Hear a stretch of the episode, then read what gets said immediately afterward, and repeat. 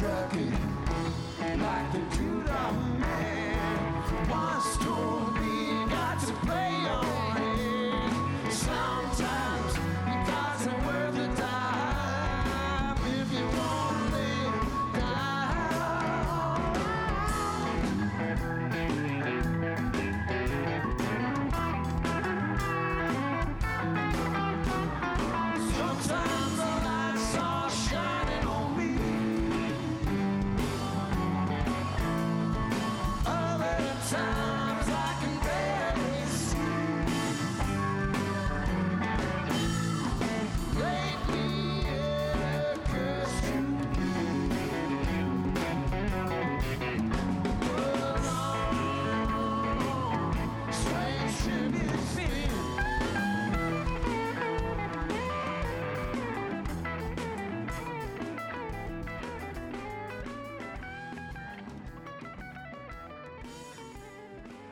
We are about to take you on a long, strange podcast. I'm your host, Christian Swain, founder of the Rock and Roll Archaeology Project.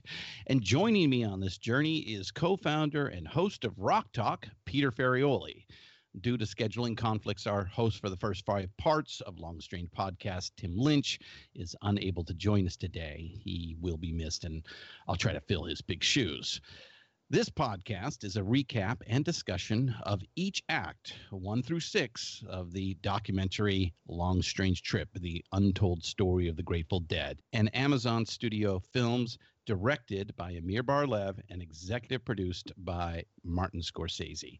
Check out IMDb for the full list of producers. Over the course of these last six weeks, we have been hosting a roundtable discussion with interviews and special guests featured in Long Strange Trip, Grateful Dead scholars, thought leaders, and of course, the UnDeaducated.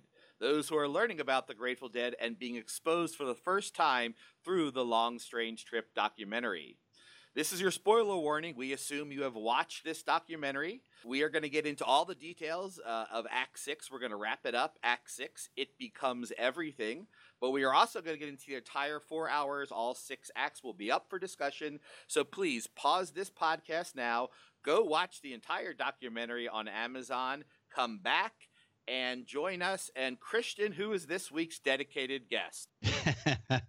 well, this week, the dedicated joining us to discuss Act Six and the entire film is none other than the director of Long Strange Trip himself, Amir Bar-Lev, whose credits include Fighter from 2000, My Kid Can Paint That, which the London Telegraph called one of the top 100 films of all time. He's also directed The Tillman Story, Regeneration, Happy Valley, an account of the Jerry Sandusky Penn State child abuse scandal.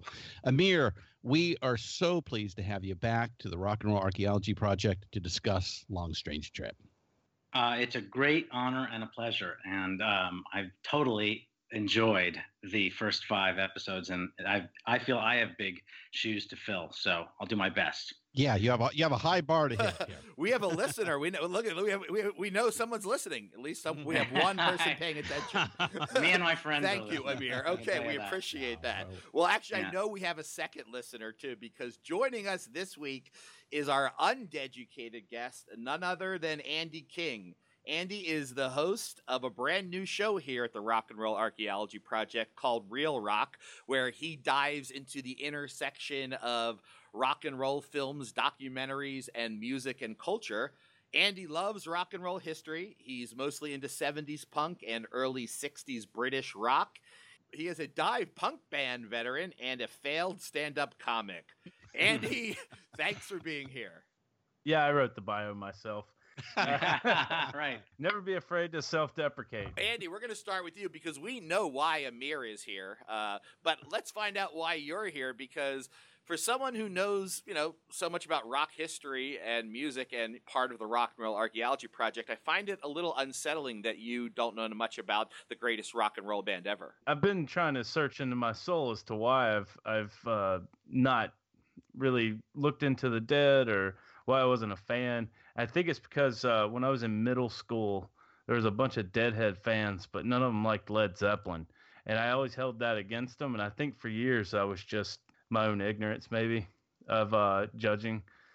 that and my parents kind of played the dead a lot as growing up. So I, I rebelled and and kind of went into like the punk stuff. I will say that I don't know if it's a spoiler already, but uh, this documentary has completely changed.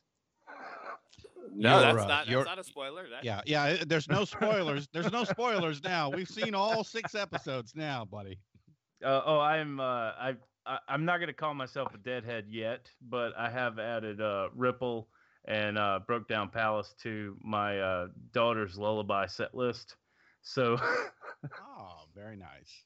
I, you know, I, I know one of the reasons probably that you didn't get into the dead, Andy, is you know there was this thing between punks and hippies, um, uh, and I, on my side, growing up as a deadhead, you know, I, I always I didn't understand punks at all, and it took basically marrying a punk. My, my wife is, is was a punk during the time when I was a deadhead, for me to understand how much love is in, in the punk rock scene, you know, and how, and how it's really not about anger at all.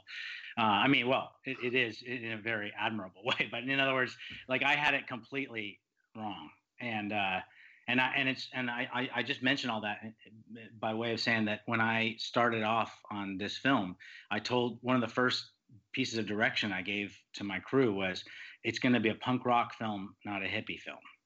And you know i was using these these categories probably over deterministically but i was trying to make the point that we need to burnish off the grateful dead and and reintroduce um, some of the danger to the grateful dead you know that i think has been kind of encrusted over during the years and and, and made into this sort of happy hippie safe thing which uh, I, I didn't think it really was when at least when i first got into it you know?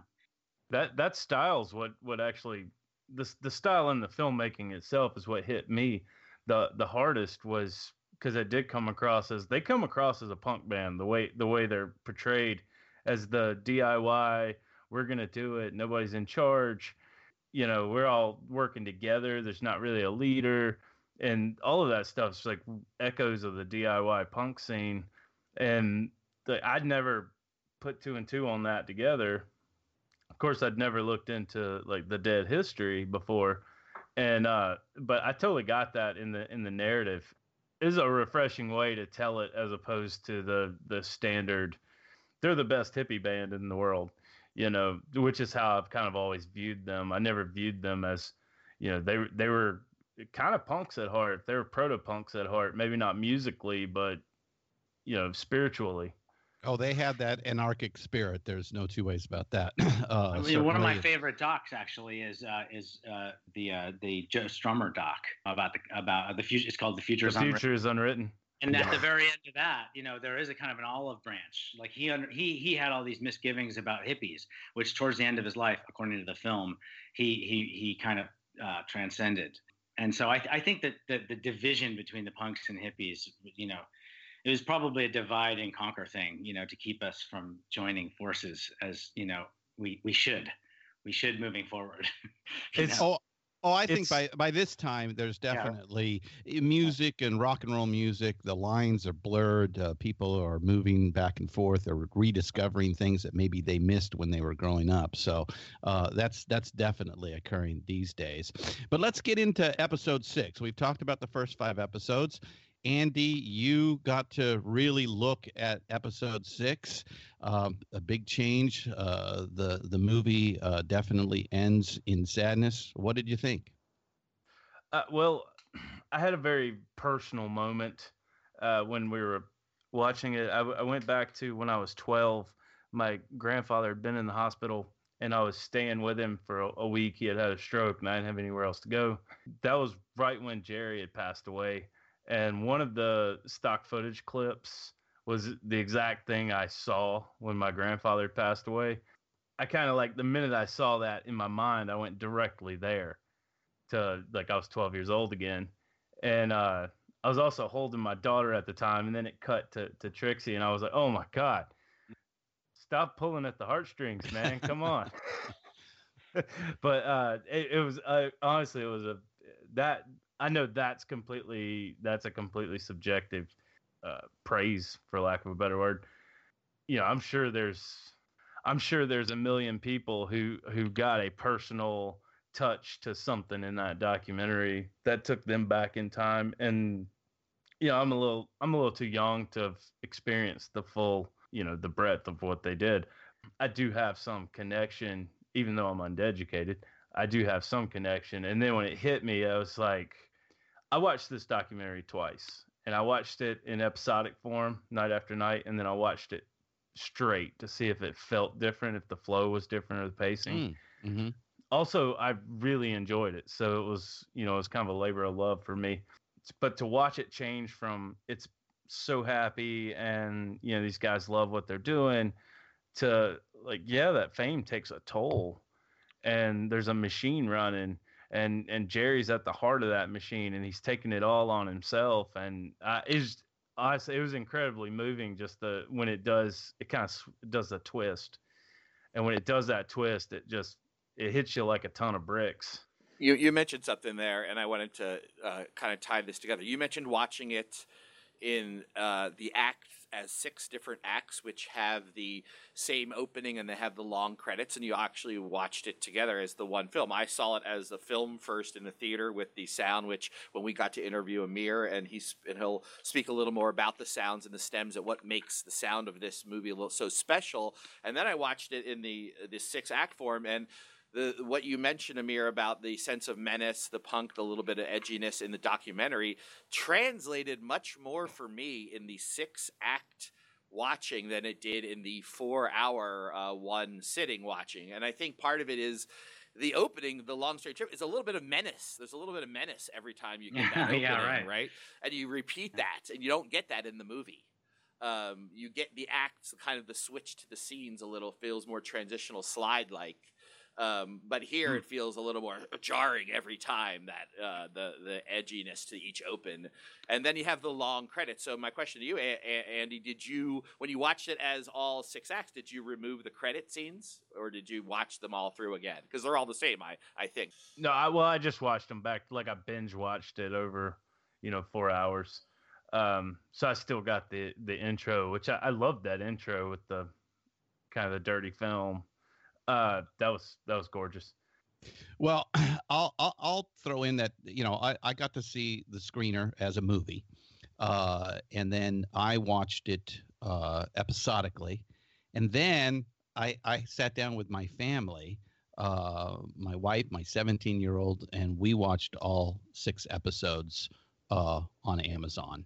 They I was surprised. I I didn't think they'd make it through the four hours. My my wife is a known non deadhead by the time we'd gotten through the whole thing, I had not only succeeded in getting them to understand the band, but I'd gotten them to both go with me to the Dead and Company show like a week later.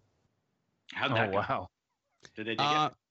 yeah, uh, yeah, yeah. Actually, funny story. Uh, just the other day, my wife and I are walking. Uh, we come back from the grocery store. I, some groceries in the hand. We're walking, and all of a sudden, I start hearing uh, uh, Franklin's Tower coming out of my wife's mouth.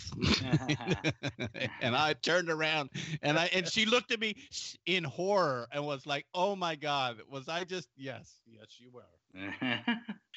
well, Andy, I think that you know that's not. Uh, I think that is a, a transpersonal story you told at the top, and it's a great way to start our conversation. I and just parenthetically, I played uh, when my grandfather was dying, and I was a little bit younger. I, I was playing the Grateful Dead in the room, you know, as he was as he was dying. He was, you know, he was he was unconscious, so he couldn't complain. But uh, uh, it- you know, so I, I tie I tie the Grateful Dead in deeply with um, the passing of my own grandfather, and but it, uh, you know, on a, on a more um, thematic le- level, the the film is this act is about um, passing. You know, it's about passing, and, and and the fact that you also mentioned your daughter is is exactly you know germane as well because um, it's about death and birth. This last act, and Yeah, uh, Trixie pa- plays a big part in episode Yeah. six. So uh, she, you know, Jerry's daughter is there and trying to wrap her head around the entire thing and, and what it means and, and how she was always separated from it. Um, and, you know, there was just in the heart of this, there was just this guy, her dad, the person she looked up to, the guy who was there to take care of her. And yet there's all this other family, this giant family of millions that are, you know, asking for the same love that she as a parent or she as a child expects. You know, it's I know everybody says when they talk about the the end of the film that there's a that there is a twist, that there's a turn, that it gets sad, and and and I know all those things are true.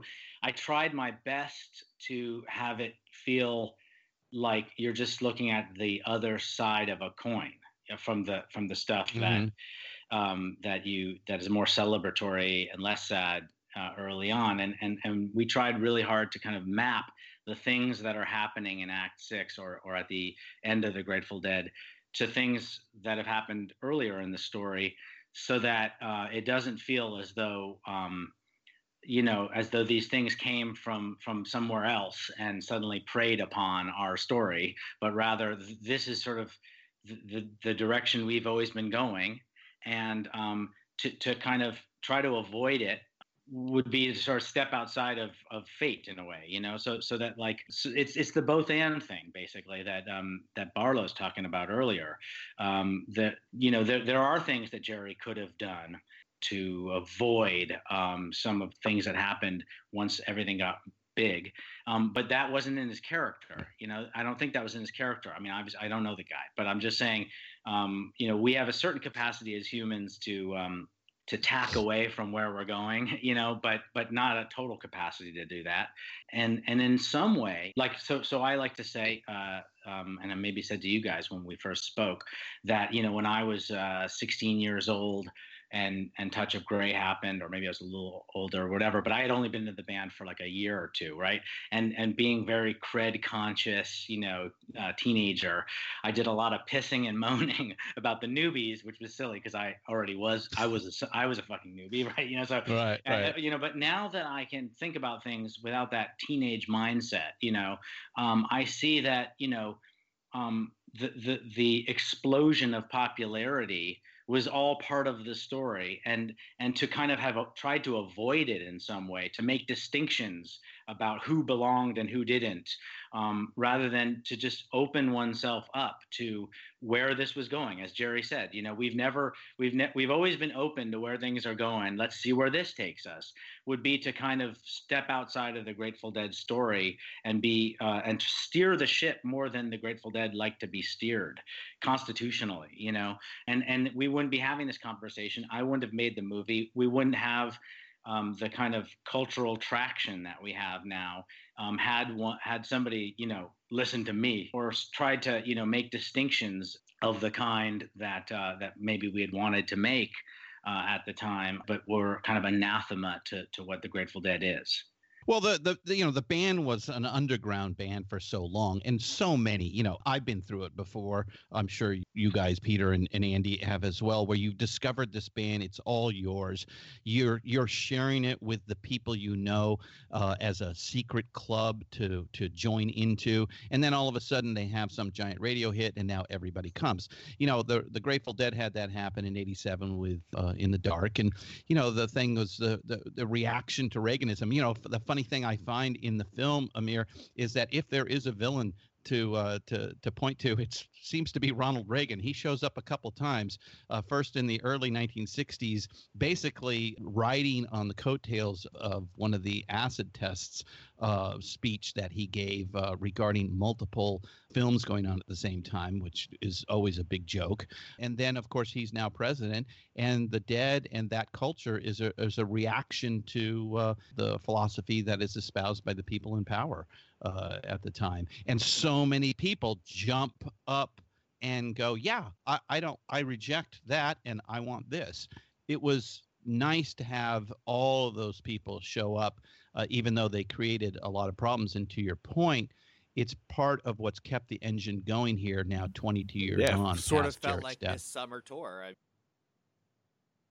Yeah, the, a return. hmm Yeah, yeah. I uh, uh, like I said, I, I brought my family, and but I wasn't the only one. Uh, a lot of people did, and I saw Dead and Company last year, and I didn't see nearly as many kids and families and things like that. Uh, the last year, the last year I think was kind of the checkout, and everybody came home and went, "Hey, you know what? This is pretty good." They started to introduce again, so which is really cool. Andy, let's get to to kind of what you know. What was your big takeaway in episode six? uh, my biggest takeaway was I watched it as a film critic because that's how I watch all movies, and then I watched it as a rock fan. As a rock fan, there's not better uh, documentary out there. I really, I mean, this is you know this is on par with the Beatles anthology. Uh, for me, which is my all-time favorite, I watch three times a year. man, man, if you could only tell the director that. Thanks, so man. that is. Uh, Uh, Amir, I think all three of us would agree with that. Um, well, I remember Peter came home uh, from seeing the uh, the premiere in San Francisco, and he called me and said, "It's the greatest documentary ever." And I, in my head, I'm going, "Really? Okay, sure." you know, and um, I've seen this thing like six times now, uh, and uh, well, you know what? after I, I- let me. it's, it's right up there. It is right up there. I'm going to interrupt you just because I'm bashful and just say that. And this is really not me being phony. I if I learned a lot from the Grateful Dead. I I I, I to the degree that I'm a good storyteller, uh, a, you know, a nonfiction storyteller. Um, it's because I learned to listen, and and I think we were all taught that. Um, by the example of, of the band listening to each other and then the fans that came before us you know, you know who existed when we all showed up um, were just paragons of of good listening you know and then and that's why this has been so fun for me because it's so much more fun you know listening listening to your to the conversations that have been happening about my film about listening you know. It, it really it is very grateful dead and and and you know um, we have always been welcome as deadheads to, to to be participants in this thing.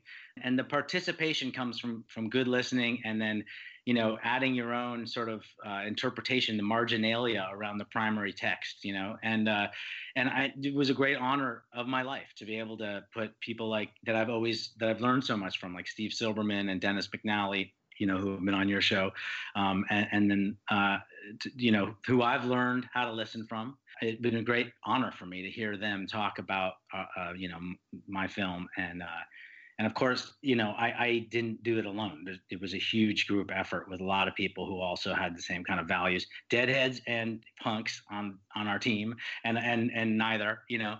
And um and and so uh you know i just i just want to say that uh, you know i just want to say i really am honored by uh by this and i feel it's all part of a continual conversation you know? I mean that's what Attics of My Life is about after all right? You know that's that's the thing. It's like when there was no ear to hear you sang to me. Mhm. and that's that's like the life of the soul is the life of listening to one another you know and it's it's a great honor. What you just said is so true about the Deadhead community because something I just realized that, you know, what we talked about Dead and Company, there's a giant group on Facebook of like 60,000 new Deadheads under Dead and Company that really don't know much about the old Dead. But the one thing they all unite around, the one thing they all hate that has been happening in the last week is people talking at the shows.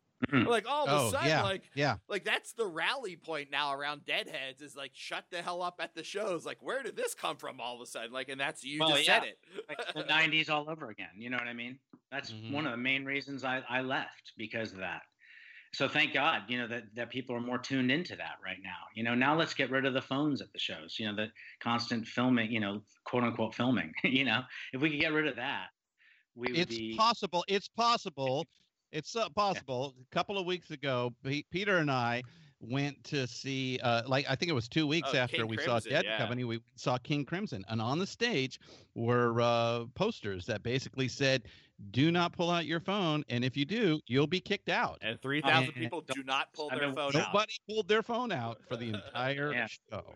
but, i've been but waiting for that you know? that's anti jerry would not like that amir that's pretty well you know okay anti i'm freedom not at a jerry dead you know show no I'm well that's pretty anti deadhead of you to say that no, jerry's not here you know no i guess what i it's uh Let's see what John yeah. Mayer says. Jerry's not, you know, it's what's that? What was the great line uh, at Jerry's memorial service?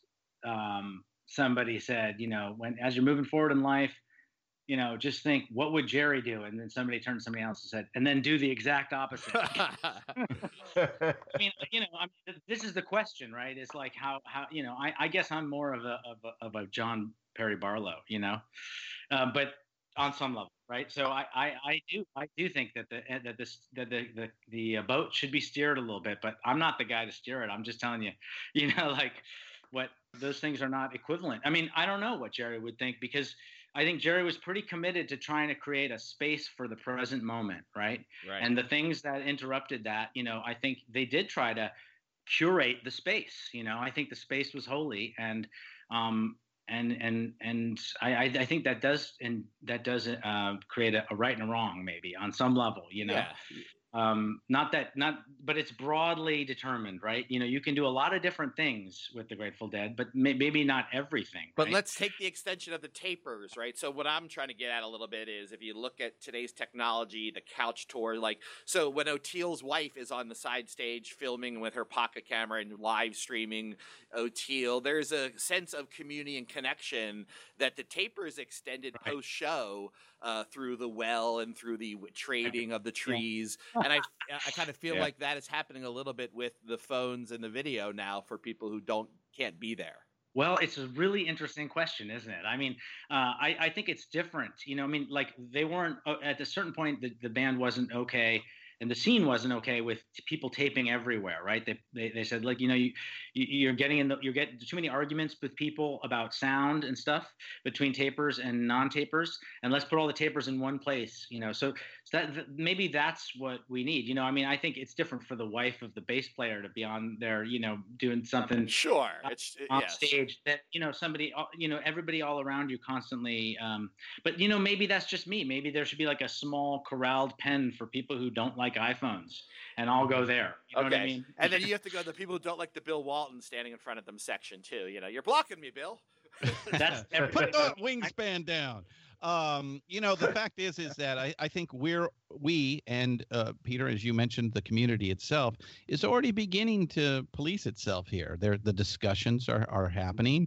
People will hear about it. A consensus will probably be made, and over uh, time, uh, if Dead and Company continues on as we expect, um, you know, uh, there'll be some sort of uh, unspoken rule, and and newbies when they do the, whatever the unspoken rule is, they'll be nudged and said, "Hey, you know, here's the way to do it." That I, that's how I was educated into uh, this community. You know, uh, you know, I made a couple of faux pas uh, early on, and, and it took me a while to get it. In fact, it took me years to really uh, get it. So, you know, I just think that's what's going to happen, and we'll we'll get there. So let's get let's get back to, to episode six here. Unfortunately, I can't ask Amir. So, Amir, what is your favorite part of episode Yes, six, you or what did you take away from Sure, episode yeah. six? Because, well, okay, I guess we will. So, Amir, what you know, what what what was your favorite moment of episode six?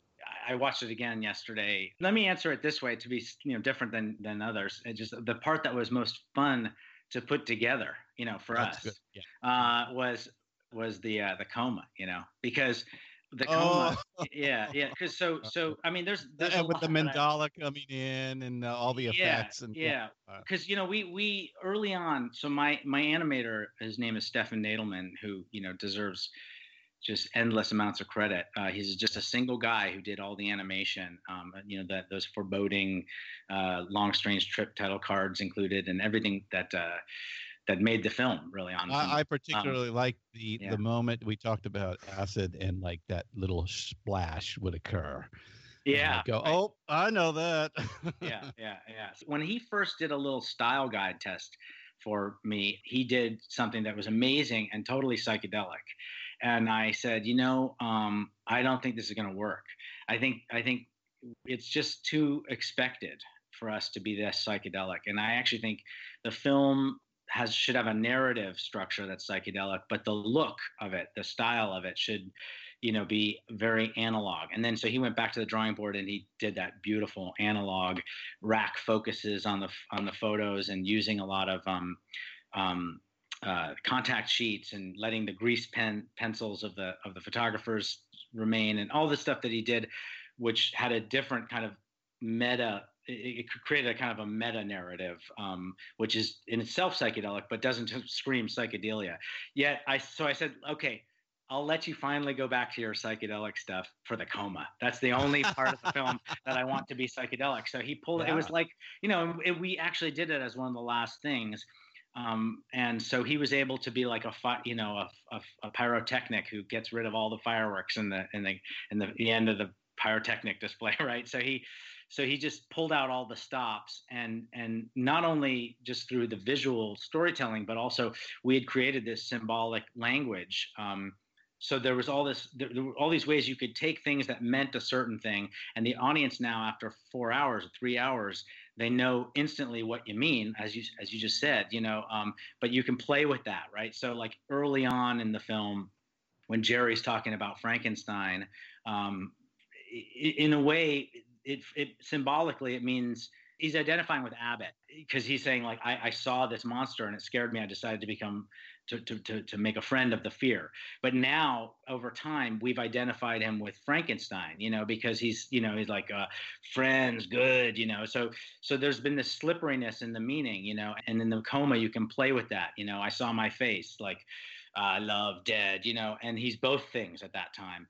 But also, he's talking about the future, right? And so he's able to very quickly usher in the footage of of Jerry peering into the camera from Act Two and you know that Jerry's tripping at that time, and you know that on some level he knows he's looking at you, the audience, later, right? So when he says, "I, I was in the future," and uh, I could, uh, and, you know, there were these there were these visit, you know, insectoid-like presences who were looking at me from a spaceship in the future.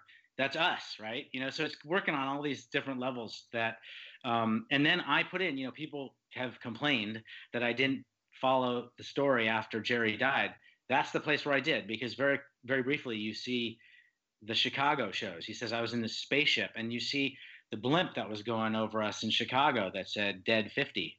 So Oh, you know, Fare he the is looking Well into the concert, future. right. I'm giving you like little uh, Easter eggs. Ah, Mhm. You know, Ah. so that is the moment where we use the Fare Thee Well footage because in a way we're trying to say he is looking at the future, right?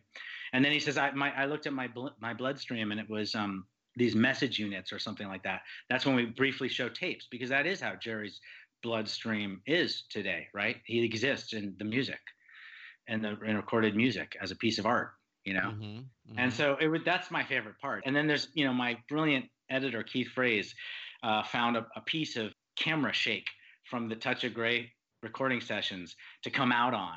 So it's there's this beautiful cut to a shake, you know. So it's as if he's jarred back into existence from his coma. I'm so proud of that.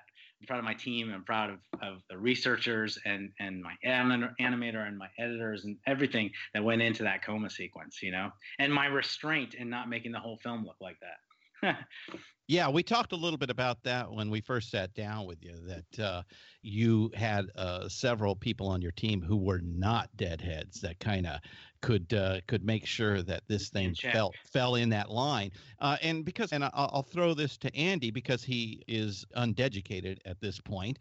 Uh, that um, uh, that the do you feel Andy that the movie found that line between being uh, too fanboy or too clinical? I think the balance was struck perfectly because uh, there are times in the narrative where you are a little critical, for lack of a better term, like calling them on their shit for this. And even though you can laugh about it now, I don't think a, you know a, a pure just like fanboy bunch of deadheads making a movie wouldn't add that in. From what Amir was saying, the the split between the psychedelic, the psychedelia not being on it the entire time is what drew me in actually because it had it been the coma sequence the whole time with clips yeah i probably would have checked out mentally because it just been like you know it's just too much Uh, uh, yeah, right. you know it would it would have been too much for what it is it's perfect and that and i actually caught the symbolism on the the bloodline with the tapes uh, i didn't catch the other ones so i'm glad you went through that because that was enjoyable uh, Thanks. Of long-winded, but there you have it. that sequence uh, made me scared to death to be in a coma, but like maybe it's cool. I don't like it was weird for me. I was like in a weird spot. I was like, I, I Hmm, don't know, I don't know. It looks fun, but it looks scary as all hell. Uh, Only for Jerry. Yeah. I like that shit. no, the the Frankenstein imagery that goes across the the entire film that was amazing to me. And then when it ties in, the point where Trixie pulls the the sketching of Frankenstein out of the uh, the Jerry archives she's working on, and I went like, there it is. like I was like, oh wow, this this whole thing just tied together with Frankenstein. I was like, it stuck with me for a day. I was just thinking, like, how awesome is that? Well, let's let's explore the the Frankenstein thing a little bit more, because that that is the a motif that runs through the the whole film. It starts with an interview, uh, one of the last interviews, if not the last interview that uh, that Jerry did. Amir, how did you find that uh, that piece of footage that um, you know up until now had uh, uh, remained um, uh, you know hidden? But actually it hadn't you know it wasn't hit it, that footage is easily accessed i think on youtube maybe. I mean it's around. And i and i, I mentioned that because it was it was right under my nose uh, hiding in plain sight. I had heard it. I just can't i, I have to give credit uh, to to my editor uh, not the one i mentioned but the other one john walter. Um, is a cinephile who loves abbott and costello meet frankenstein uh, he's the punk rock guy that I, i've alluded to um, not by name. And and he he you know he he said like uh, you know see what you do when you make a film uh, documentary uh, is you put together a team of people who think unlike you think. Uh, Grateful Dead style, Jerry Garcia putting the band together style, and and then you know you you have people who want to do things a different way, and you create this kind of dynamic tension between how you see it and and how they see it, and it's extraordinarily fruitful. And and and this was a case in which um, I had heard that interview, and I just didn't under I didn't think about it in psychological terms, and that's what what uh, John did is he he he said, you know, this is the, the the the key that unlocks the door to Jerry's psyche on a certain level. You know, it, you know, once he said it, I I understood it, and and the thing that you have to do is kind of I think it plugs back into, you know, not to armchair psychoanalyze. You know, here's a guy who, by his own description, he's taught he he associates it with his father's death, right? So he's a kid who, who who's lost his father, and and then he sees a, a film about a dead thing brought back to life, and it scares the living daylights out of him, you know, and and and he decides to to make a friend of that fear, right? So. Um, and you know he says it was a life-changing experience watching this movie. So you know, putting it at the at the top of the film um, w- was was immediately attractive to us, and, then using the clips later only became attractive as we went along. You know, we kind of improvised that. Um, but the notion of of Jerry's relationship with death is is paramount, right? And and it's become so important, I think, in this last act. I, we got to say again, Andy, you know, bringing up your grandfather's death, to me is exactly right because what is it we're all struggling with? We're struggling with the question of of a thing ending, you know, and and whether a thing, how to make a thing that doesn't end, or whether we should try to make a thing that doesn't end, you know, and and it becomes about the human condition on a certain level. I think that uh, that that Jerry um, decided to be part of, as he says, to be part of something living. What's the thing that delineates living more than anything else? It dies, right? You know, so it, it- it's a paradoxical thing, right? So a lot of the things that when, when I mentioned earlier that people have been saying, why didn't you just keep talking about how this is still going on? You know, a lot of people wanted me to end the film that way. And I struggled. We, we struggled with this act more than any other act. And, and we must have edited this act for a year, you know? Mhm. Um, and, and, and why? Because to try to figure out how to navigate around whether the Grateful Dead is over or not over. Because on some level, it does persist. But on another level, something ended, right? You know, I mean, and a lot of times when I feel like I was talking to people about how to, what the last couple scenes should be, I felt like I was actually talking to them about, you know, their grandfather or something like that, right? You know, like this question of, like um, Nietzsche said, all joy wants eternity, wants deep, deep eternity, and you know, and and we all want that. Um, and so I've often felt like I want to give people a hug and say, Jerry's gone, and the Grateful Dead is over, but our capacity to do the thing that the Grateful Dead was doing, how could that end? You know, how could how could how could being in the now end? How could loving one another, listening to one another, enjoying music, all the things that, you know, being spontaneous, all the things that the, the, the principles that the Grateful Dead were aspiring towards, those are timeless and eternal, right? So, you know, we're all born at the right time, but it's a delicate issue, right? Because you don't want to be the guy to say, you missed it, right? And you also don't want to be the guy to say to say something stupid like nothing ever dies. But I think that's what Jerry was. I'm, I'm blabbing a little bit, but I think that's what Jerry was struggling with when he embraced the notion of Frankenstein.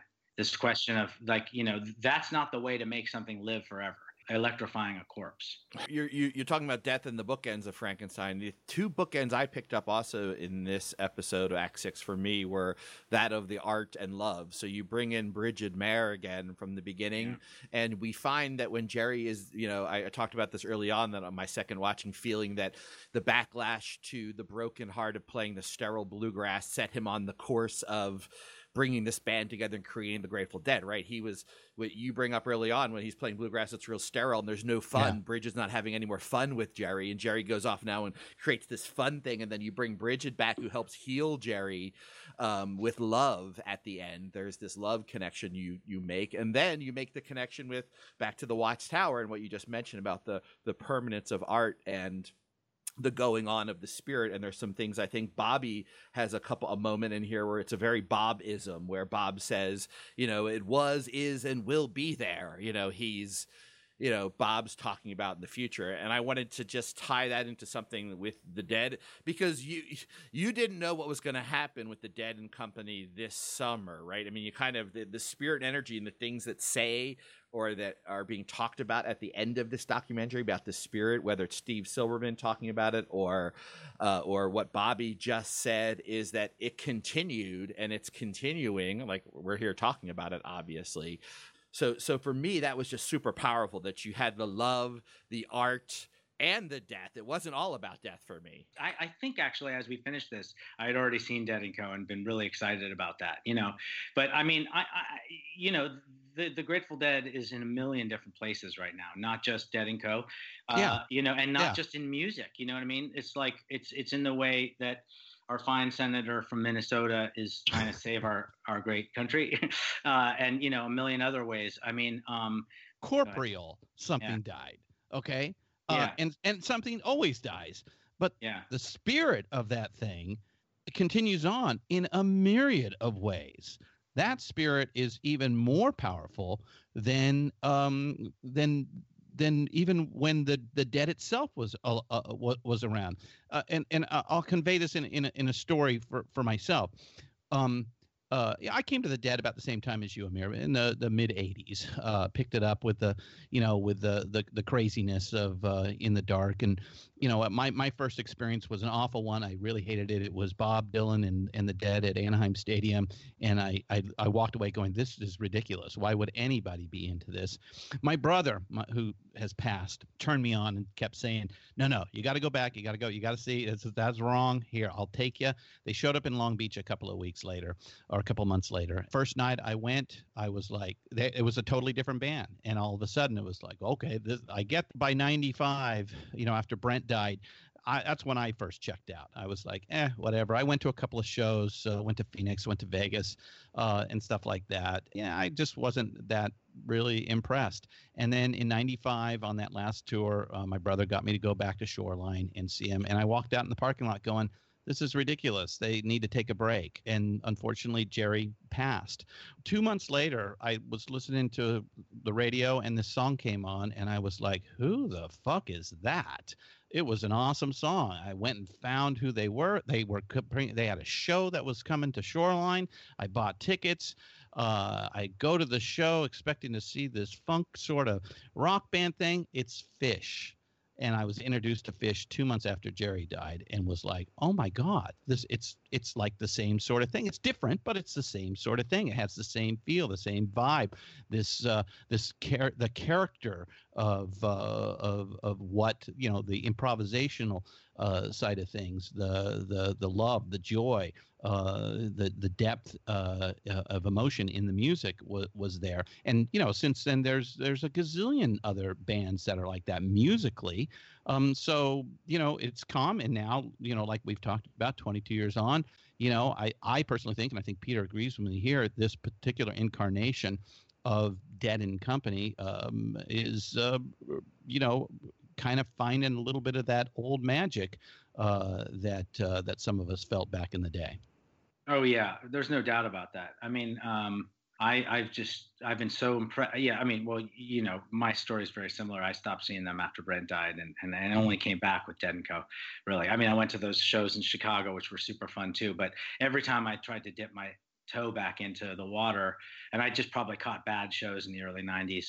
and they were so demoralizing. But you know, I mean, it's it's uh it's it's alive as long as it's as it's lit. You know, you have to. There's two like tent poles, right? Where Jerry says, "That's not it for me." When he's talking about the Watts Towers, yeah, right? Yeah, permanent. But then, but then at the very end, and this is crucial, you know, he says, um, "Yeah, I hope somebody picks up on this because I picked up on what Jack Kerouac was laying down, and it put me into the life I've lived." And you know, so so so you could almost look at at, at that. I think wrongly, you could look at that as being inconsistent. You know, Jerry, these are just two pieces of art, and you're, you know, poo-pooing one of them and then you know embracing the other but i think what he's talking about is the way that art works he's not saying that there's something wrong with the watts towers he's saying um, what you know when something fr- is frozen and becomes repetitive um, be, and lacks dynamism and, and and doesn't kind of get passed on as a baton and then re-expressed in some new way you know um, then then it's then it's frozen and it's dead you know um, but if if it if it gets if, if we can listen to one another, you know, if we can read books and, and, and enjoy art and then and then find ways of expressing our own life, our own, you know, uh, perspective, um, that's right for the times that we're in, then nothing dies. Then there is eternal life. You know what I mean? And that's what I get out of Broke Down Palace. You know, gonna plant a weeping willow by the bank's green edge. It'll grow, grow, grow. You know, that's that's that's what I think that song is about. Anyway, for me, you know, I mean, it's about it's about it's a message from the dead you know that there's this river of time you know and and and there is something that can be planted by it um, and and that's why it's so nice to see people um, enjoying art of any kind you know what i mean? Like we we've all we that's actually the thing that keeps us going and sustains us and nourishes us as human beings is the love of dead people for us you know? Mm-hmm. in, expressed in art and and and and even in institutions and stuff like that you know? Well, they they kind of they kind of go from people to something mythological, uh, and uh, there's like like almost everything in the world. There's good and bad about that. Andy, let's let's let's get some final thoughts on uh, the the movie. I mean, because we've seen all six acts now. Um, you know, you obviously really liked it you uh, you felt it was uh, one of the best uh, rock docs ever made, and we completely agree with you there. What what are your final thoughts, and and are you now going to become a deadhead? well, quite possibly. Uh, I was I was actually I was really nervous going into this conversation here because I'm much funnier when I don't like the movie. just as a critic. Um, and and I I didn't have anything to pick apart in this one, and I was I was just kind of. Oh, you should have gone on the Deadhead boards. There's lots of things that they're having. if you were a Deadhead, you'd find. They'll give you good material. yeah. Yeah. Quite possibly, but uh, I wanted to avoid all the all the negativity. No, uh, not not all sunshines and rainbows. Yeah. Yeah. Yeah. Well, where we had talked about uh, earlier when uh, Amir brought up the uh, Joe Strummer documentary, "The Future Is Unwritten." I felt like, and even watching this, and I'm so glad you brought that up. I felt like that was the perfect bookend to this movie, where you know you had a punk kind of laying down flowers for the hippies, and then you've got uh, some hippies burning a trash can for the punks. And, yeah, see, now you're being funny. Yeah. And even me, as like as a, as a punk fan who, who grew up with that, it's the the style, the narrative, everything about this kind of screams punk to me you know, and and that's that's what entranced me as someone who's not a fan of the Dead, but is a fan of rock and roll and the mythos of rock and roll. Watching it, I I was completely enamored by this band. Uh, this weekend, I, I went and watched the uh, the '77 Grateful Dead movie. You know, it's mostly a concert footage with psychedelic uh, animation it's in between. Yes, various yeah, very psychedelic animation. It was a little freaky. Uh, I enjoyed I enjoyed that as a documentary, but I didn't enjoy it as much as this one. You know, even though that one was, uh, you know, directed by Garcia, that I just I didn't have the same feel for me as as like this one did, and I think that different approach that you took to to making this, uh, where like you said, you brought in you know some non-deadheads and people who were neither. That different approach kind of solidified the narrative. You know, I have heard the well, the dead went on after Jerry. It's like, yeah, but I mean, there's a narrative to to write here, and you know, it's a it's a beautiful story that gets told from a critical point of view. Like I understand where, you know, where you left it off. I I, I get it, and it it was gorgeous for me. Uh, if I had to pick a favorite act, it would be uh, Who's in Charge was probably my favorite one. And then when Al Franken showed up, that was a surprise to me. And kind of, I've got all the Franken books. I'm a huge fan. And when I when I saw him on there, I was like, "Oh man, there's Al Franken." You'll, yeah. you'll listen to um, the last podcast with Dennis McNally. He'll explain how you know Al Franken and the Dead's world collide actually back in 1980. Yeah, it's uh, what is it? What what's the film? Uh, the it was the concert uh, that. Well, uh, they did a skit. They did a Yeah, skit. Dead Ahead, Dead Ahead. Right, and they did right, a skit right. of instead of Jerry Yeah. Lewis telethon, Yeah. Jerry's kids. Yeah. They were like Yeah. deadheads. Yeah. Yeah, yeah. Uh, Mm, Franken he tried to uh, hitchhike to Egypt. Yeah. Yeah.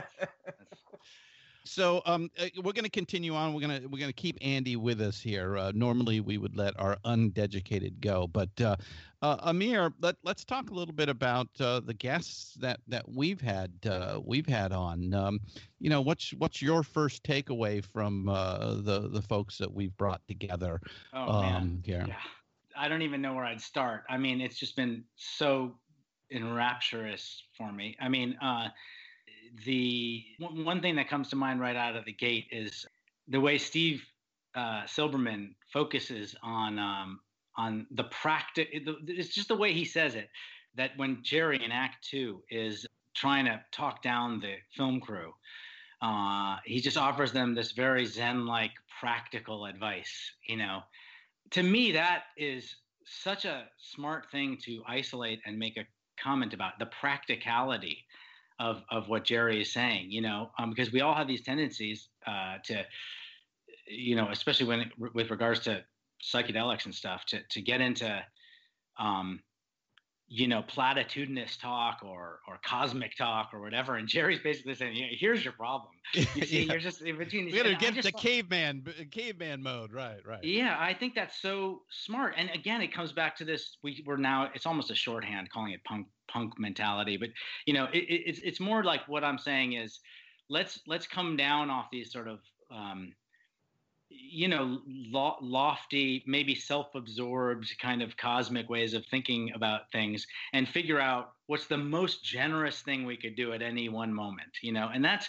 I, I had never thought about uh, that that moment with Jerry in the way that Steve Silberman, you know, that way that uh, until Steve talked about it that way is this sort of practical, helpful advice, which uh, you know is is you know kind of brings things into relief in in that kind of I don't know we're, we're calling it punk way, you know, and uh, um, and keeps us on our toes, you know, in that punk punk kind of way. Um, so that's that's Susana Millman is just a delight to listen to, you know, uh, for, uh, always she's got such a great New York voice Oh. um, and and then uh, and the New York sensibility, and then she's talking about sy- synchronous magic.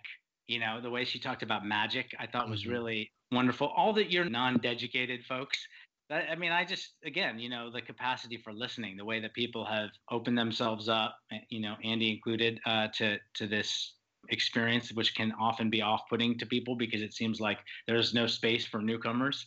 Yet all you've you've cast it so well um, as hosts and, and brought in these folks who have something to offer and are also very open to to listening. Uh, Dennis, of course, is you know a, a teacher of mine. You know, I mean his his books have always been uh, guiding forces for me. So I mean, you know, I could go on and on, but it's just been. Um, I've learned a lot about the film. I really have. I mean, I genuinely learned a lot of film from your guests and from the way you guys have been talking about it. Well, we I certainly appreciate that, and, and you know I have a long list of those Facebook type questions. I asked some uh, deadheads and folks and friends if they we were talking to you what kind of questions they had. And a couple of things that came up, Amir, I want to ask you. um, You know, we're not going to put you on the spot about what isn't in the film. We're not those people. The process, the art, uh, we respect and love it. So, but here are some things that are in the film that we could talk about that, that uh, I would love to hear your take on. So, the first one, the big uh, for me in the six act is Robert Hunter. So the scene where, you know, it's so casual where Bob and Natasha are in the car and we don't know. He's like, Does he know we're coming? And you go up to see him in Oh, Napa yeah, and you don't know that he you're coming to visit him. So can you tell us a little bit about that scene? Had you contacted Robert about the interview and what happened there? Well, okay. I mean, uh, the, the the the fact is that I have been I had been uh, triangulating and tr- and trying to uh, corner Robert Hunter into an interview for a, a really long time. You know, um, and uh, through various intermediaries, and and he did not know uh, we were coming at that moment. It's hard. It's it's really complicated. I don't know that it makes a great story. No, But okay, it's a that's combi- It's a combination of we really did ambush him. Uh, that really did happen with um with Weir there. You know, I saw an opening as he was talking about it, but I I had been asking everybody. You see me asking Dennis. You see me asking um, and Mickey. Everybody got the question. You know, will Hunter talk to us? Because I was just I was basically planning for for the possibility that he wouldn't talk to us. So I needed people to to to paint a picture for my audience of, of a guy who wouldn't give interviews and who was a cipher. So at that moment when he's, you know, I, I knew he was playing that night, right? I had actually been filming the shows. Okay. I, so, so I was sort of, the door was open to me not to do an interview, but to, um, but to film him shooting. So I, I saw an opening and I interviewed and I asked Weir if he would like make an introduction kind of thing, right? So uh, really, I'm spilling the beans here for you, right? So all that's real. Um, when he came up there, we were kind of looking over the shoulder with Weir, and then you know my my fantastic cinematographer Nelson Hume, who thinks really quickly on his feet, um, was was filming Hunter, and Hunter said, uh, Hunter went into finished his show, went into an elevator, and then this guy Nelson is so good at at, at uh, he, he's like a, a horse whisperer or something. He knows how close to get and how far to stay. You can't get too far away. You have to be close enough so, but just in the right place so that the so that what happens is Hunter said, "Well, you're getting into the elevator or not?" And so he just went without me, and uh, I ran down the stairs. I chased him, and I I pushed myself into the room, and I had planned. Uh, as I saw all this happening this afternoon, I, I had planned what am I going to do if I finally get my wish and speak to Robert Hunter? And I realized um, that it, he was in some way better as a cipher at this point. And, you know, so I, I decided with my fantastic uh, producer, uh, Ken Dornstein, um, and I think this is actually his idea. He said, well, let's ask him the worst possible question. And that's what we did. We just said, you know, uh, we know how much you love picking apart your, your, you know, explaining what your songs are really about. So, what, after all, is Dark Star about? We asked him the worst possible question we could possibly ask him, you know, and um, and it provoked uh, ire, you know, and he and and and you know he kicked me out of his as uh, his uh, his room not long after that scene. You see, but it's just perfect, you know. It's like it's just perfect. It's actually So a pretty good it was a story. group- yeah, it's a group effort with a little bit of artifice, um, which I've now ruined for your listeners. Um, no, but, um, they've no, no, seen I mean, it you know, already. yeah. like I, I, I really think that in, in actuality we're I, I'm combining two different nights on some level, if you really Mhm. want to know. And I because it's not like Weir is right behind me in that moment. He either had left, I think he had left. That's what happened. He had left. But what I love about the way we edited that scene also is that you know it's like you, your audience at that point is tracking your story while listening to something else. They're listening to folks talking about you know Hunter as a character as a person who doesn't like giving interviews, but at the same time, you know peripherally you're watching Weir kind of edge closer. You know, and it's just you get it. You know, you you you know you don't need any explanation about like how did you get over there because you've been led right up to the thing. And you know, of course, we have that line. He knows we're coming, right? You know, 'cause he- it's so good. Well, Uh, well uh, uh, Weir's Weir's known to be more than willing to fuck with people. So, uh, Yes. yeah.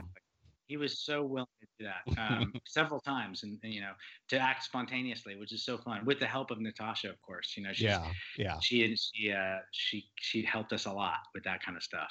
Maybe you can give us a little bit of insight on this. This may be giving away, but we felt like uh, when Dennis was on and watching the film again for me, uh, there's a little bit of tension between Dennis McNally and John Perry Barlow, or at least in the film, you're kind of giving the oppositional views where Dennis and Phil are trying to like you know send the message out to the crowd, and John's playing kind of the oh that will never work, kind of the you know, you're set John Perry Barlow up in a few acts to be, I don't want to say the bad guy, but bring in the harsh reality. Well, okay. Uh, first of all, that's very editorial, obviously. You know, so it's, so so as you kind of already saying, you know, that, that's a that's a tension between two perspectives, Mhm. and and and we've kind of heightened the tension in a way. But you know, I'll have to say on that subject of Barlow, you know, Barlow is of two minds about this notion anyway, right? So, you know, if you really track Barlow's role in the film, uh, he he himself has a both and perspective where early on in the 70 in the 70s section he's kind of he's complaining about jerry's um, unwillingness to take a stand right? And Yeah, when he when he says evil doesn't need a seat at the table. yeah you know he's saying that used to bother me and i kind of went to jerry and said you know why don't we take these why don't we dis- make a distinction between who belongs here and who doesn't? And jerry won't do it you know and that bothers barlow um, but yet later in the 90s when when dennis is is doing the same thing in a way. Dennis is saying hey guys we gotta we gotta uh, make a distinction between what being a deadhead is and what it isn't. It's not about gate crashing. We need to say like you know deadheads need to teach these people not to do that. I use barlow saying he's laughing but he's not. I mean i know Den- I, I i heard dennis on the podcast kind of kind of grousing a little bit about barlow uh, saying that but if you really think about it barlow isn't saying dennis is wrong barlow's just laughing at the process he's in a way he's laughing at his old self yeah he's saying Yeah, good luck with that. to- Yeah. yeah good Yeah. luck with that exactly right so so that's that's not really tension so much as uh as two different parts of of, of the whole truth right Yeah, it was just so good. It just worked so well. That's all. you know somebody s- um uh, stephen hayden um said uh, was asking this in in his own podcast um about you know whether or not you know this notion of like trying to steer the ship at the end right? Like should jerry have tried to steer the ship? And that's a really interesting i think fruitful question. It's like is it really anarchy you know? And um, should one be trying to educate people about how to act? I mean i think so yes right? But like jerry on some level um, I mean, I guess we're already sort of talking about it with regards to the iPhones. You know, I find that to be like this really interesting question and paradox that I don't have an answer for. So I know there's something interesting there for me. You know, about letters like that to the I- to the. I, I think that I, I think uh, Sam Cutler uh, has a, a good answer for that, and that is, you know, for a, a successful band to have a long career, you need to step away.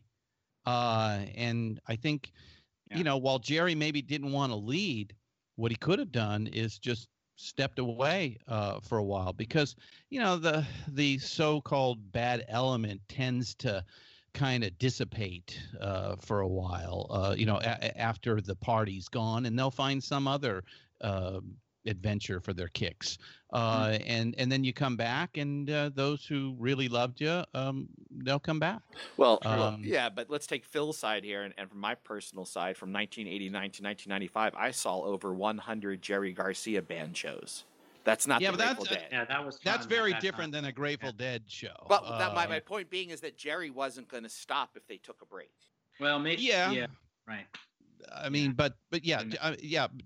Jerry would have stayed on the road, but a lot of the the the the monstrous uh, machinery that just kept on uh, growing that uh, created uh, you know another set of, of of large problems would have dissipated.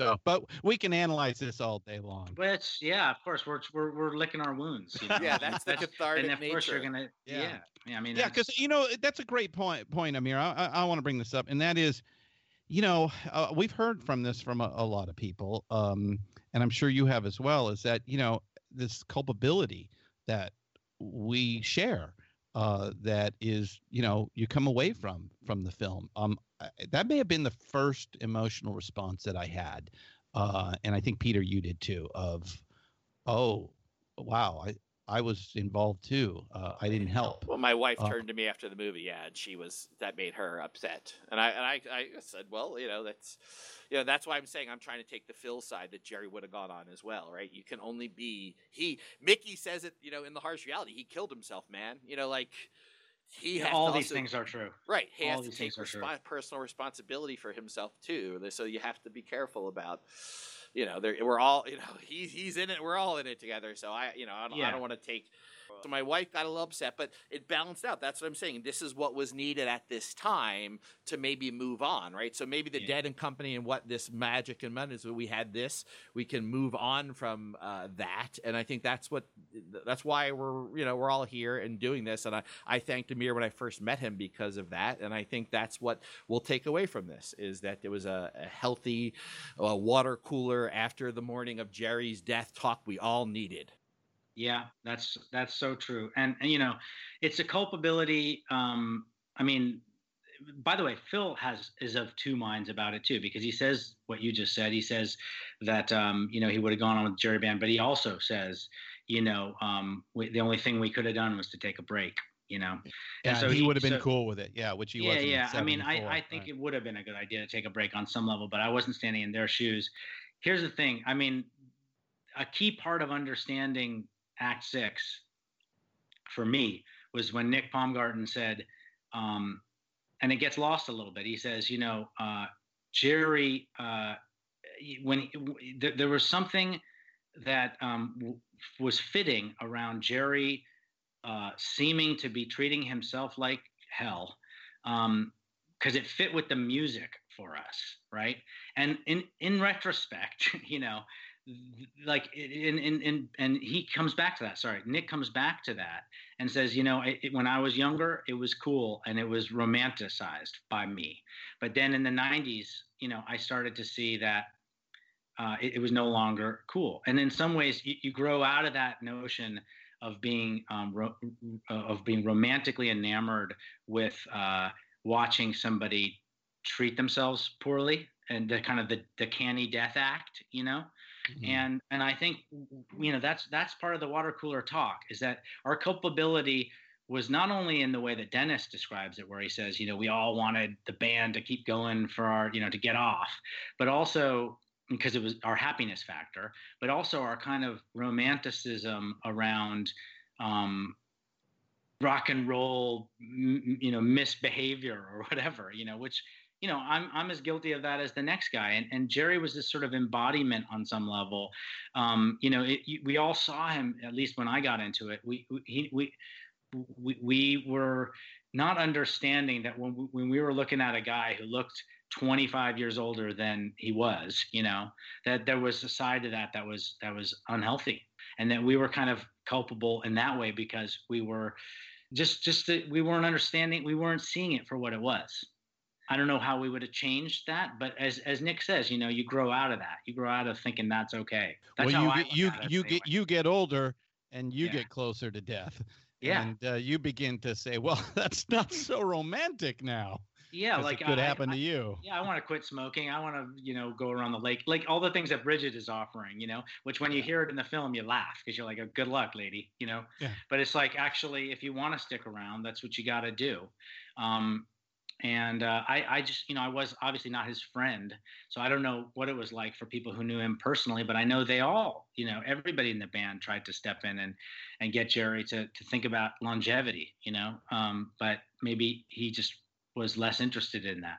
And conversely, if it wasn't for the Deadheads and this dedication and these freaks giving their lives, their money, these decades to this band, they never would have had this lifestyle and the support. So it's a you know it's a two way sword. Uh, you know it, when it comes along with fame and power and those types of things at a meta level, we could talk about that goes along with any celebrity. Yet you know for the first 20 or 30 years, all these people who became Deadheads and became this subculture. Um, you know, they owe all those families who had a good living and have houses in Marin and, you know, could go on for four decades and live a lifestyle that way. Uh, all were supported as well by us in this community. So the positive is goes along with the negative. It's both sides of the coin. At the same time, Peter, that you know the the band didn't ever really care about money. It just kind of came to them without their really trying to it. You know, again, reading Sam Cutler's book, uh, you know, when he shows up, you know, there's already 40 people that, you know, basically are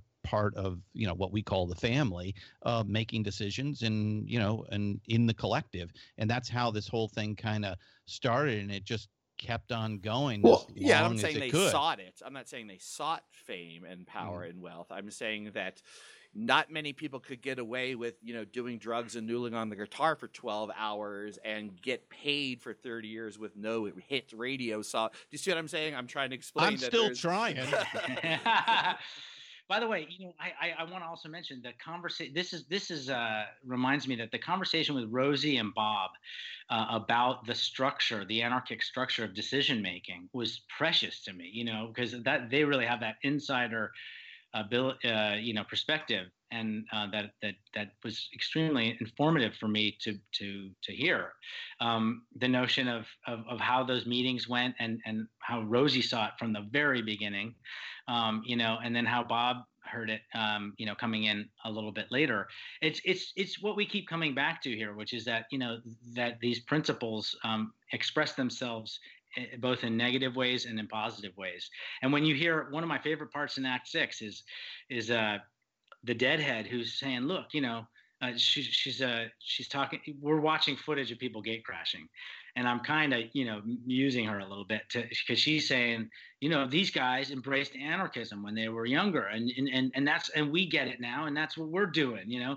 And and something that is a very positive thing at one time when it's expressed can can be a very negative thing at a different time right? So you can't just say like things should be one way or things should be another way because it all depends on the context you know? And uh and and and so one you know the, the expression of anarchy that was making uh, the Grateful Dead so exciting in the early 70s or something when they were trying to make decisions can make it so um, shitty when Deadheads are trying to do or thinking they're doing the same thing, gate crashing in the 90s.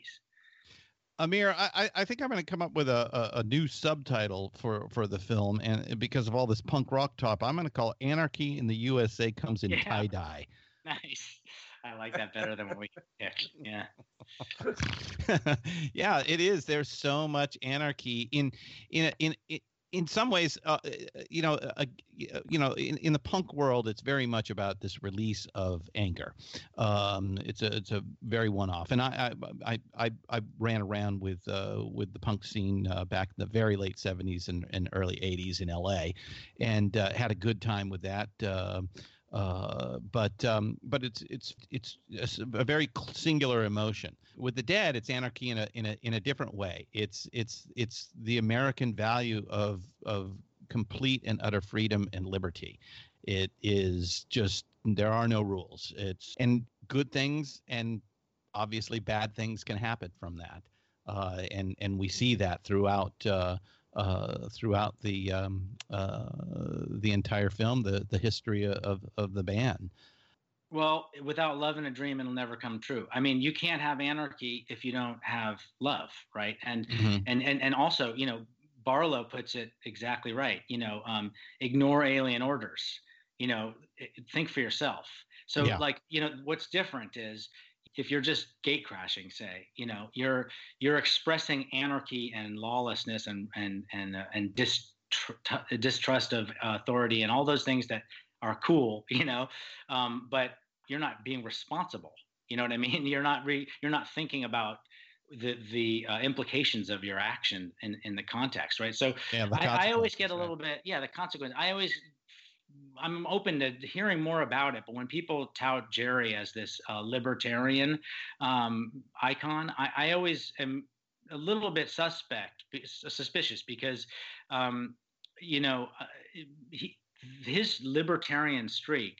Yes, he he was um, mistrusting of authority, but it, but on the fundamental level, there was a, there was a deep empathy for people, a deep caring. You know, that's what was at the bottom of all this. You know, and and and and so it was never you're on your own.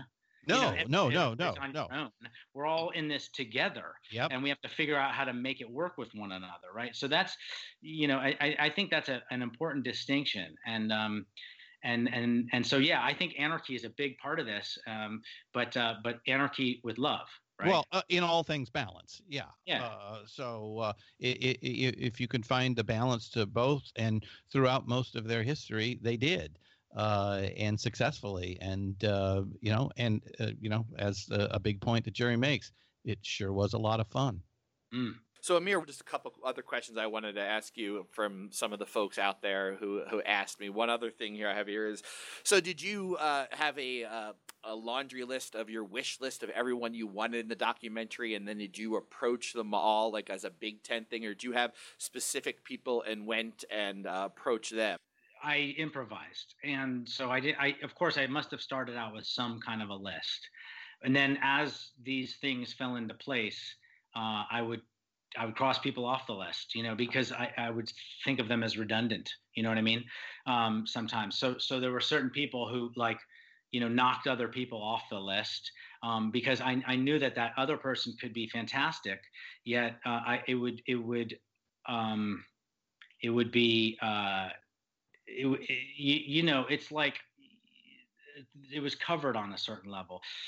Um, and and i knew i had to move through the story and move through different perspectives and i knew that people would end up kind of being stand-ins for a bunch of other people right? So you know i, I had my deadheads and there were other deadheads i wanted to get but um, but you know I, I didn't know I, I didn't want to have I want I was trying to be as economical as possible. So the fewer the better on a certain level.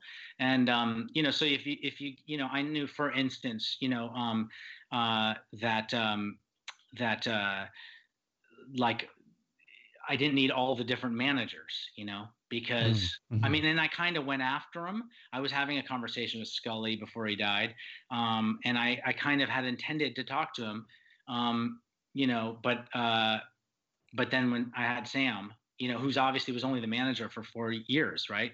But the, the notion of like, you know, being frustrated by the band's anarchy, anarchic behavior, you know, is just sort of covered. You know what I mean?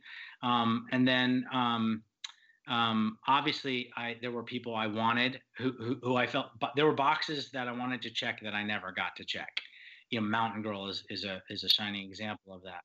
You know, I I wanted her until the very end you know but um but she didn't want to do it you know so so it was a combination of of uh of sort of moving my way through the story um but also as as people have said i didn't feel the need to be comprehensive uh because there's how could you possibly do that you know? Um and i wanted it to be a thing that you could watch in one viewing while while people are now watching it episodically. Um that was never the intention. I i, I wanted people to be able to sit it and see it in one sitting.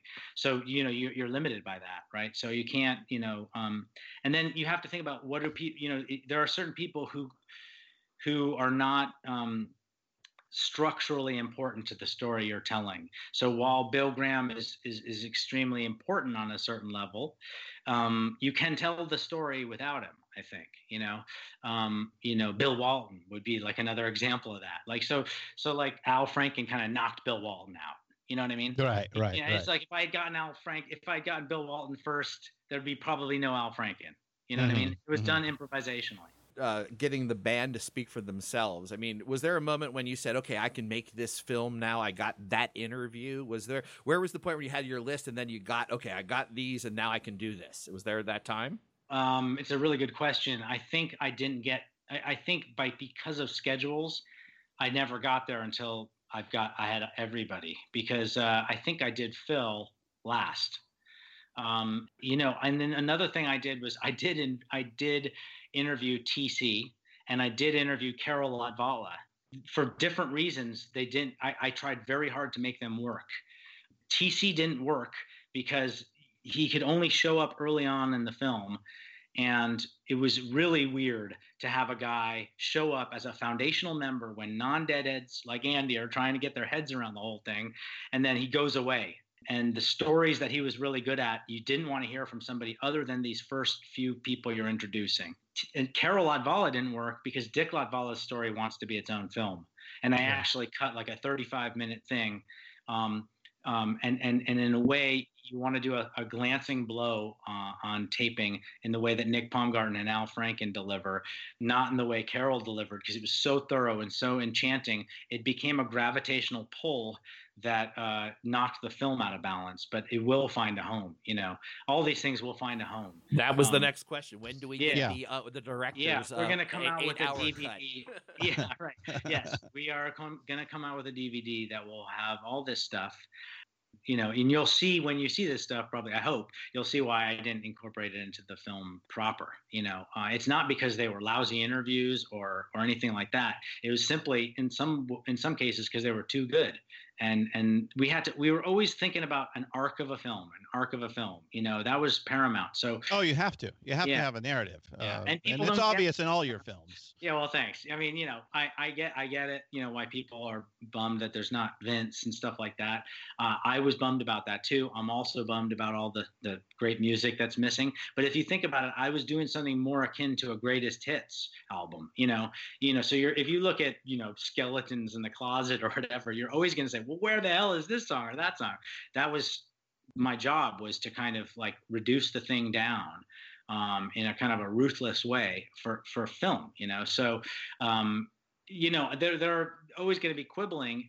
Sometimes the quibbling just to be candid has has reached a place wh- where you know i feel like it's it's it's crossed a certain line for me you know on a certain level because it's just you know and i and i've been delighted with the response you know but then when people are like making these long laundry lists of things that should have been in the film i i start to think you know what um, that's the purview of critics if you're a film critic and, and I and I I'm, think I'm pretty good at taking criticism. I, there's been amazing film criticism, and I mean criticism, not not in the uh, literal sense. You know, like he did this wrong and that thing. And I've been uh, of of this film and other films, and I've and I've read it, and I've said, Jesus, the guy's right. I should have done it that way, or whatever. Like I'll try better next time. I I'm, I think I'm pretty good at that. Yeah, know? let me let me Uh, be on. Let me let me just be yeah, honest here, though. I think unless these weren't deadheads, everyone's jealous of you. Okay, so here's the issue. Let's just call it with what this is. This is people who want to be you, Amir. Deadheads who have their own personal connection. You know, to their own lives. They've given all a lot of their life to the dead, whether it's been through music, money, travel, whatever it is. They've seen more know. shows than you, and they are want the vicariousness. They, you know, I think there's they want their story. They want to tell this is how, what they think of Jerry. This is what. So I think that's a little bit what I'm getting from you know these supposed critics of this film. It's less, it's less about the film itself and more about oh well, where's my experience in this? Well, yes and no. There, I, I mostly agree with you, but but also it's the internet. You know, the internet has de- democratized things in a way that's really positive on one level, but also, you know, because of Yelp and everything else, everybody feels like, hey, you, you want to hear from me now, like, uh, but you're not A.O. Scott, you're not Manohla Dargis. You know what I mean? It's like you, you know, if you have the the insights and the chops to to to do film criticism, then have at me. You know what I mean? But if you're just like along you know you're, you're kind of mansplaining you know and it is that's another aspect of this which is gender you know it's like it's mostly guys uh, who who who feel like you know and, and but that's the, the problem with the internet is it creates this commons where it's like they're sort of spray painting on a on a wall of like a place inside the main square of the town you know? Um, and and it's like if you want to do that you should take t- some time to talk about what you really don't like about the film or do like about the film a- and make a good argument. Everybody will be open to that. But if you're just spray painting like should have had mountain girl. Fuck you. You know what i mean? It's like like you don't deserve you don't deserve the space. You know what i mean? It's not you're spray painting on a wall you know what i mean and and uh, it's you can hear in my voice it's kind of bothered me on a certain level maybe i'm thin skinned you know but i gotta tell you man there are these film critics um I mean, I've done this several times. I've reached out to people who've done film criticism of me, and I've said, you know what? You taught me something about myself. Thank you. You're right. That is a shortcoming of the film and and so I don't think I'm thin-skinned about that kind of stuff. I'm just thin-skinned about other deadheads, you know, just trying to show off and talk about what they know to their friends or whatever. It's, like, jealousy. you know. that's all. Just Uh, that's- Amir, that's- Amir, this this is waste. This, Yeah. uh, uh, Yeah. Let's All right. let's move yeah. because the Yeah. the fact is is that it's very similar to the criticism that we've heard with the new Sergeant Pepper mix. Uh, you know, the old guys who were there and they you know put it on the turntable the first time and put the needle Right. down. You know, it's it sounds different. Oh my God, why would they do that? The reality. The reality, exactly. The reality is that long term, they are all gonna fucking love it. You know it. So that's just the way it goes. You know, get used to it. You'll figure it out. You'll come to and you'll go, okay, I guess it's not that bad. Okay, I guess he did the best job he could. Okay. Yeah. Oh gosh, I No, no, can we? okay. Hey, honey, can we put on Long Strange Trip again? Yeah. Because I really want to see it. Yeah, yeah, yeah. it's like you guys curated your guests, right? You can only have certain guests, and Yeah. it's like people came to you and said, "Well, where's Jay Blakesberg?" You know, I mean, well, why Dennis McNally and not, uh, you know, uh, Blair Jackson? You know, it's like, come on, guys. You know, it's like, you, you, anyway. Yeah, All right, and we worked. and one, one of the guests I want to mention, I'm not sure if you heard our first episode, was Professor Rebecca Adams, who, Oh yeah. You know, oh, actually, man. Steve, I a lot love of- her work. yeah, a lot of folks tailed off of her work. I want to mention, we haven't mentioned her too much, and I brought her on the first episode for a reason because back in the late 80s and early 90s, she's one of the very first people who took this that serious at a scholarly level that there was something going on more with the real subculture that had language, that had their own, you, you know, you could define it as a culture, and she challenged her students to do it. So, you know, and she lot- was savagely criticized uh, Yes. for it so uh, by we the government. to start off with her, and I want to make sure Yeah. when we end that we Oh, you know, I'm Re- so Rebecca. glad that you said that because I mean, I got to tell you, I, I've been a fan of Rebecca Adams, Professor Adams's work for you know for as long as I can remember, and you're absolutely right. I I uh, her anthropological take on the Grateful Dead uh, is really what I've tried to do on some level with, with the with the film, and it's because I learned that from. And really, she was the first to do that. Um, and, and and you know, if you look at Act Five or whatever, you know, that's that's all basically comes from her, you know, on some level. And so, uh, yeah, it was just really smart the way you guys curated the guests. Appreciate that. We really, really do. And you know, um, Andy, I know you're hanging on there, and you need to get going. Andy, you want to any final questions, thoughts before uh, you head out? Well, I had a, I had a random question for you, Amir. Who are some of your favorite directors, just as an artist?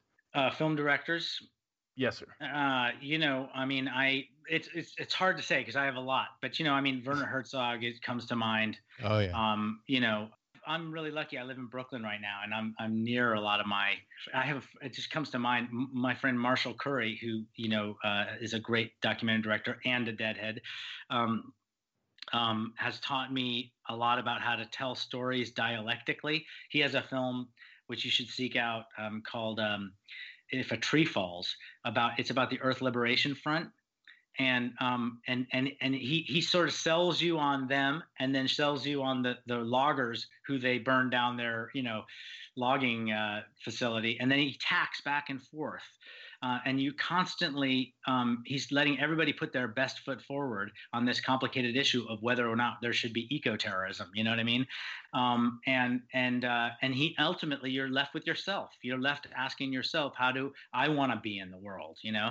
And um, I learned a lot from that film. Um, you know, I could go on and on about my film, favorite filmmakers, but with regards to this particular film, that that's that's one of the antecedents to it. You know, and that Joe Strummer film too. You know, um, Julien Temple. I, I thoroughly enjoyed your work. And going back, I hadn't seen Happy Valley. And after watching Long Strange Trip, I went back and watched Happy Valley. And that's a masterpiece too. And I, I really wanted something I could I could like come at you with some like gotcha criticism. And and it was like, no, well, uh, he's great. Okay. well, No, I- thanks, Andy. I, I really appreciate. It. I really want you to do um, a four-hour documentary about Neil Young. Yes. Oh man. I Wait a tried to minute, be- wait a minute, wait, wait, wait. He's gonna have to go. Jim Jarmusch, Jonathan Demme. Those are some big shoes to go up against. Yeah. Yeah, Yeah, but those, but lots those guys, done to their credit, have have never done the kind of the comprehensive, you know, the uh, I shouldn't say comprehensive, but the career spanning. They've they've all had real um, specific angles. I mean, those are great films. Um, but yeah, you know, I've tried. I've I've tried to to uh, to I, I I maybe should try again. You know, Andy, it's been really great talking to you, and I think you you know um, you did much better than Snarky, and uh, I appreciate that you brought your your own history and family history in early on. I think that set the right tone, and I'll check out Reel Rock, um, and let's keep in touch. Yes, thank you so much. Uh, one thing we want to do before you go, Amir, is if you have, you know, there's a long list of credits at each act, and you can't repeat them all. But there's a few people you'd like to just mention before you go who were important in the film. You've said a couple names. Is there anyone else you'd like to toss out there? It's troublesome, man, because there's so many people involved in this um, that uh, it's, when I go down that road, it's like how I neglected to mention Rebecca Adams, the, the fantastic Rebecca Adams. you know, it's like you know, uh, th- there's just it was it was I, I I shouldn't do that. I mean, thank you for the invitation. Yeah, yeah, because Yeah, you know, as you guys have very uh, um, generously mentioned at the at the outset, you talk, you just say there were a lot of producers. Uh, you know that that's uh, that's like one that that'll be a problem for me. I did a Q and A where I I just decided to wing it, you know, and I I left out one crucial uh, crew member, my line producer. Uh, Stuart McPhee, and, and man, his wife was there and everything, and I cannot let myself off the hook about it. I feel so bad. So, you know, um, I I shouldn't do that because I'll I'll in, invariably leave somebody off. You could do the So, whole yeah. Oscar I'll award. give you- Just I'll thank give God. You, can thank your parents, yeah. God. You know, God. No, no. I, yeah, I was gonna say I'll I'll give you a softball. So uh, as the Academy Award campaign begun. No, it, that's nice to say. You know, that's Wait, wait. say. Actually, you know, the rumors are out there. There are Yeah, yeah. rumors. Yeah, yeah. Well, I Yeah. mean, I can answer it this way. Um, you know, and this again will sound like I'm I'm being falsely modest, but I mean, the experience for me of having this thing out in the world has been, you know, an experience that has I'll I'll cherish it the rest of my life. I've heard from like rabbis of mine, you know, from when I was a kid. I've heard from, um, you know, just hearing from um, Brigid and Sam and and and people in the film, uh, Steve, you know, like uh, people who uh, I've always wanted to be friends with, you know, and and I've always I've gained so much from from their work, and they've said, "Oh, you got you got it right," or you know, um, it's been good. And and like Brigid was really nervous, for instance, about being in the film because she thought you know it would be a bad thing in her life, and and that hasn't come to pass. These are the like real awards of the film, you know. Like for me, it's like hearing from people, hearing from Pat Tillman's mom. Uh, uh, Dannie Tillman, who's like an idol of mine. You know, she Mm, she uh, she just emailed me a couple days ago. She just watched the film.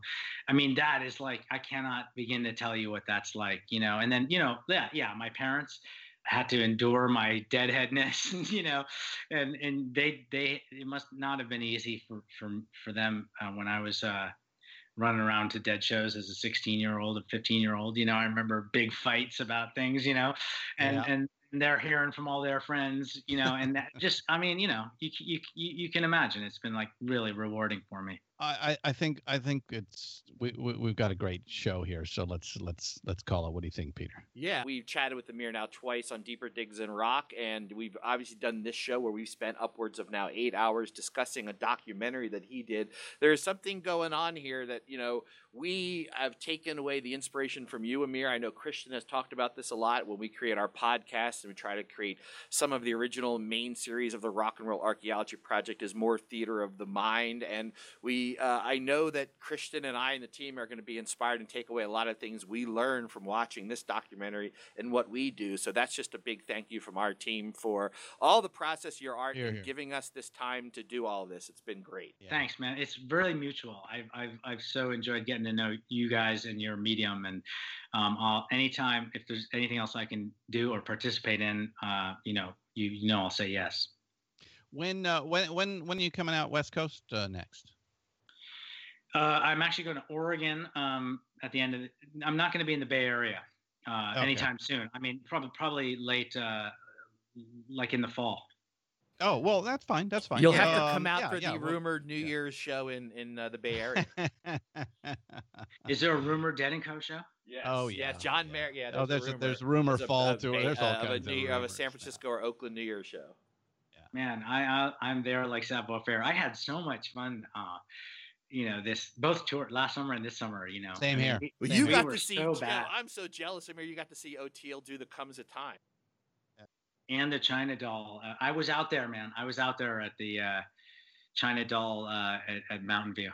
You were oh you were here the day oh you know, we went I Sunday. parachuted in. I, yeah, I, I know you did. Yeah, I mean, I I uh, I parachuted in um, without telling anybody and went to the show with a bunch of old friends of mine, including the guy who turned me on to the Grateful Dead, and um, it was it was so fun. It was so great. And then and then uh, I went to Fenway, um, and and that was spectacular. And then I went to Citi Field. I mean, I I, I regret uh, not going to Boulder, but I mean, I I have like three kids. I'm in like yeah. so so bad. You know, I Yeah. my in-laws watched them last summer. We just like jumped on a plane and went to Oregon and and the, the gorge. It's it's really fun. It's really good with these guys. Oh, so you're still on the yeah. bus. So even this documentarian who's, you know, ended it all when Jerry ended makes everyone's like, oh, oh, oh sad. You're, you're, No, no, no. I, haven't I, lost I the energy. suspended it all when Brent died, and I renewed it all when Oteil and John showed up. Ah. That's that's my Mhm. story. Yeah, yeah. No, I'm Yeah. back. Do you know? back, you know Yeah. that? Do you know that the first time ever, uh, as far as I in recorded history, that Bobby came out of a Playin' reprise and he opened up with the word "stayin' in the band. No, I didn't know that. Yeah, did that happen? So that happened this tour. That was at So Chicago. There was all the rumors in Chicago. Yeah. He comes out Yeah, of in Playin' reprise, and the first line is "Stay in." Oh, that's awesome, I man. like, I didn't know "Whoa." that. I was like. I, it was like the subtle signal that you know that Je- we're going to be okay. You know that John and Jeff and Oteil, no matter what happens, you know i- they're staying in the band. You know, it was really cool. I, you know, for me, I look at it as a different band on a level, on some level. Oh, I mean, oh yeah, yeah. Yeah, I mean, and, and I and I and I, I um, I think it, that Oteil and uh, and John and Jeff, and, they they should feel. I hope as time goes on that they will, you know, that they'll pull the band in new directions. You know, because Oh, they're already I starting think- to. Yeah, you, I can mean, see. I think yeah, because you know Bob, Bobby loves that that uh, that uh, BPMs to be about uh, 80, and you can see John and Oteil kind of pushing Right. it up all the time. So it's true. it's, uh, It's true. it's already yeah. starting to happen. So Man, it's, Um, it's hey- so fun listening to them, and I- and as you guys have pointed out, the vibe is so good at these shows. You know, it's it is. it's really better than it's been for No, me anyway. si- for it- since since Brent. You know, Yeah. two two things I I, I want to add is is one with, with the the. You know, I think everybody. You know, you mentioned it's a it's kind of a new band. Well, you know, so it would be the same thing to those who were around when Pigpen was around.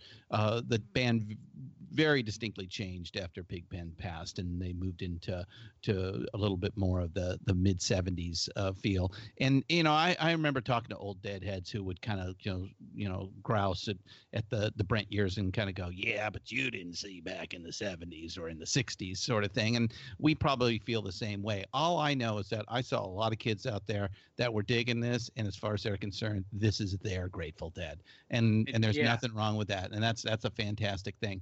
But more importantly, um, the thing that I really want to end with is that we we heard this several times in our in our podcast with our our, our various um, uh, guests, and that is that this film is really just an opening act for a lot of um, of opportunity for people to tell other stories. You you mentioned Dick Latvala as a as a as a great example that you would like to see uh, done. Others have mentioned other pieces uh, to that, and I and I think um, you know uh, like we've talked about several times, um, um, not only in in this particular show but throughout, and that is there is this spirit. Corporally, maybe the the film ends with Jerry uh, and um, uh, and the Grateful Dead as as as an act ended, but the spirit of that um, has definitely uh, continued in so many directions. Uh, you know, it's it was it's like an exploding star. Um, you know, and as we know, we're all made up of star stuff. Yeah, well, I couldn't have put it better myself, and that is why I named the last act. It becomes everything. Yeah. Yeah. Yeah. And you Well, know, one thing I'll say, you know, Steve Silberman, he also says, you know, about that type of thing, uh, and you can cut this out, but you know, uh, like he says, uh, he, he he was talking about what you just mentioned, people grousing about, yeah, why are they playing Hell in a Bucket, and and he's and he said it to me, uh, you know, ah, that's crazy. The night belongs to whoever's having the most fun. Yeah, bingo. That's the way to end it on. Yeah. Hey, I, I want to thank all of of our guests, uh, Professor Rebecca Adams, Tom Rizzuto, uh, Rosie McGee, and Bob Bralove, Tracy Simmons Bulla, Dennis McNally, Professor Charles Hughes, Steve Silberman, Erica Brett, Susana Millman, Ron Purser, uh, and Amir Bar-Lev and Andy King. Thank you guys. It's been a long, strange podcast. Yes, it has. Trucking,